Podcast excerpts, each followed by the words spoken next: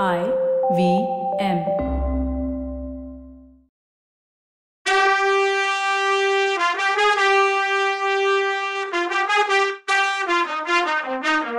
வணக்கங்க.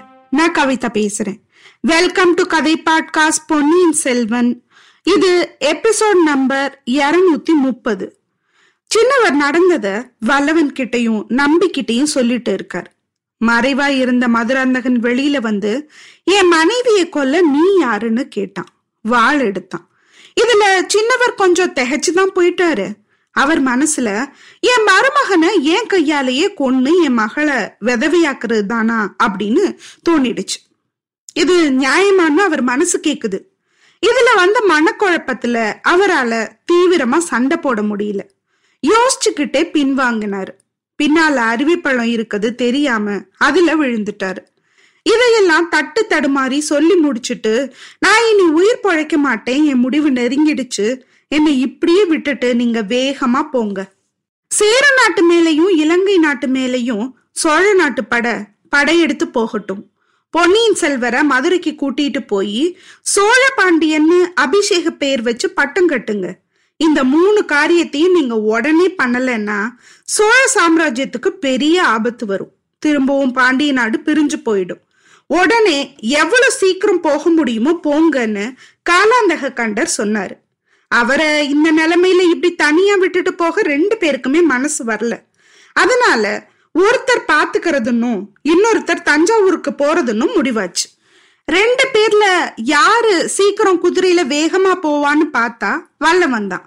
அதனால அவனே கிளம்ப வேண்டியதாயிடுச்சு. வந்தியத்தேவன் ஆனமலை காட்டுக்கு தான் போய் வந்த கதைய சொல்லி முடிச்சான். குந்தவை அவனை பார்த்து நீங்க சொல்றத நம்புறதா வேணாமான்னு தெரியல. ஏன்னா நீங்க சொல்லும் போதே எனக்கு சந்தேகமா இருந்துச்சு. கதை சொல்றதுல நீங்க கெட்டிக்காரராச்சே. அதுலயும் இடையில பேச்சு நிறுத்தி மேலையும் கீழையும் பார்த்து முழிச்சிட்டு பேச்ச தொடங்குனது எனக்கு இன்னும் சந்தேகத்தை அதிகமாக்குதுன்னு சொன்னா குந்தவை. வல்லவன் திரும்ப அதே மாதிரி முழிச்சிட்டு தேவி பொய் சொல்றதுக்கு இதுவா நேரம்? என் சாமர்த்தியத்தை நான் இது வரைக்கும் உங்ககிட்ட காட்டினதில்ல. எடை இடையில என் பேச்சு தடுமாறினதுக்கு காரணம் அது இல்லைன்னு சொன்னான். ஓ அது வேற காரணமா? அதுவும் பெரிய ரகசியமும் பொண்ணுங்க கிட்ட சொல்லக்கூடாதான்னு கேட்டா குந்தவை. வேற யார்கிட்டயும் சொல்லக்கூடாத ரகசியம்தான். ஆனா நீங்க சரின்னு சொன்னீங்கன்னா அதையும் சொல்றேன்னு சொன்னா வல்லவ நஜத்தை சொல்ல எப்பவும் என்னோட அனுமதி உண்டுன்னு சொன்னா குந்தவை. அப்படின்னா சொல்லிடுறேன். அப்புறம் என்ன கோச்சுக்கிட்டு புண்ணியம் இல்லை. நான் உங்ககிட்ட பேசிட்டு இருக்கும்போது சில தடவை தற்செயலா உங்க கண்ணை பாக்குற மாதிரி ஆயிடுச்சு. என் பார்வை அப்புறம் அங்கேயே நின்றுடுது உங்க கண்ணுல என்ன மாயம் இருக்கோ தெரியல திரும்பவும் சமாளிச்சுக்கிட்டு பேச ஆரம்பிக்கிறேன்னு சொன்னா வல்லவன். இத கேட்டதும் குந்தவை புன்னகைச்சா. கண்ணும் குழி விழ கண்ணு சிரிச்சுது. ஐயா என் கண்ணுல ஒரு மாயமும் இல்ல அரிய மாயமும் இல்ல கரிய மாயமும் இல்ல. கொஞ்ச நாளா கண்ணுக்கு மயிடுறதையும் நிறுத்திட்டேன்.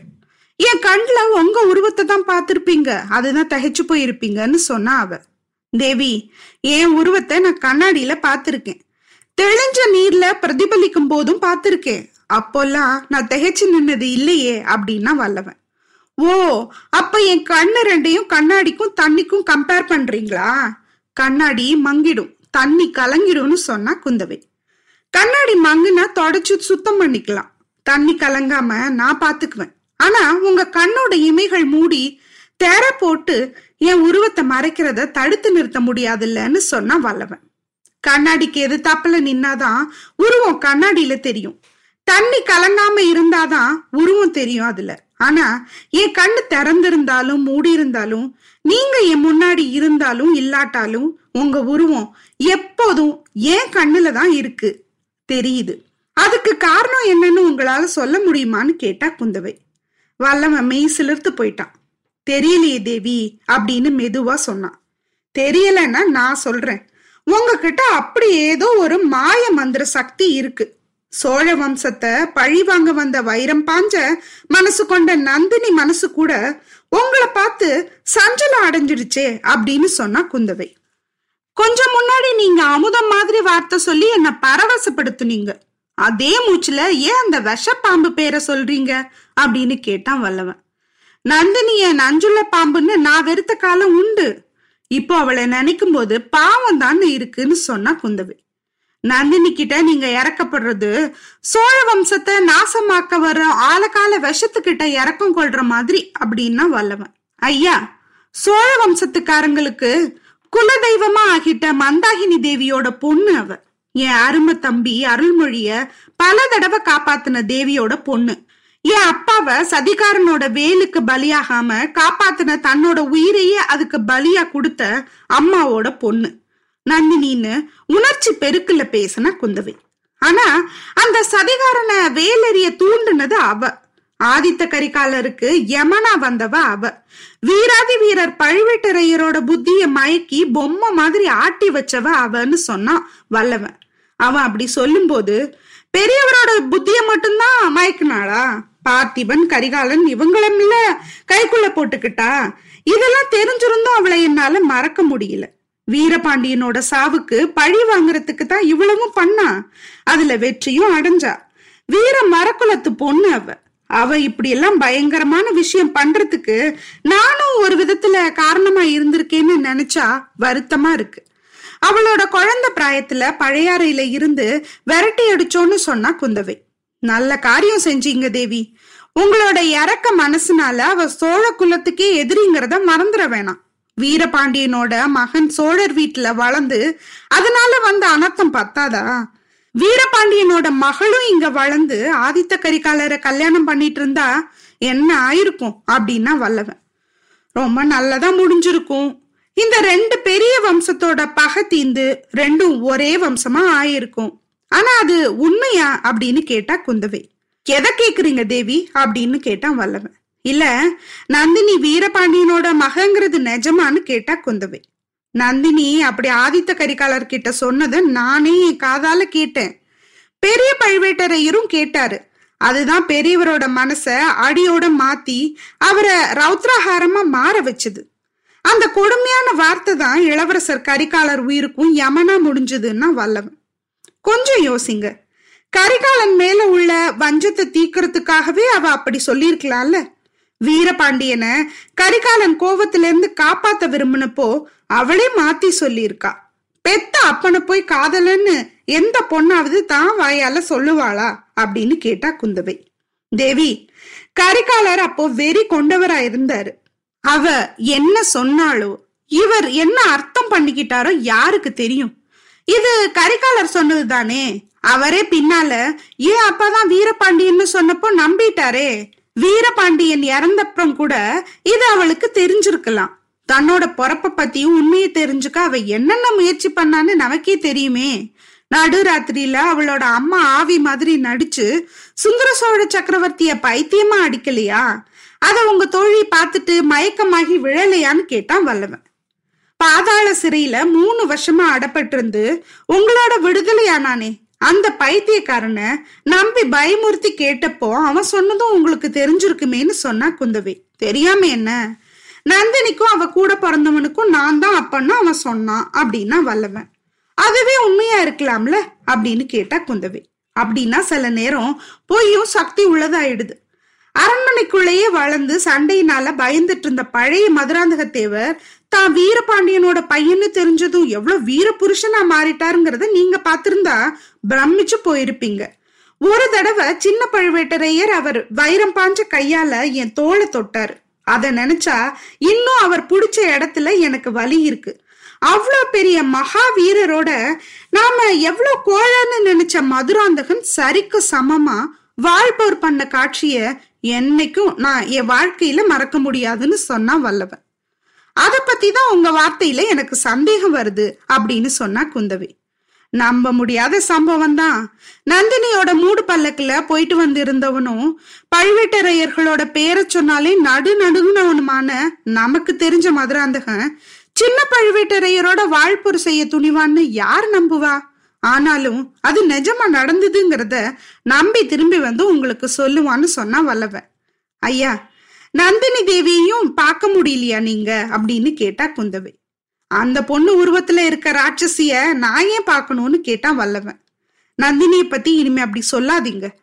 என்னைக்காவது ஒரு நாள் நானே அவளை பார்ப்பேன். அவ அப்பா யாருன்னு உண்மையையும் தெரிஞ்சுக்குவேன். ஆனா ஒண்ணு என்கிட்ட அவளை பத்தி எதுவும் தப்பா சொல்லாதீங்க.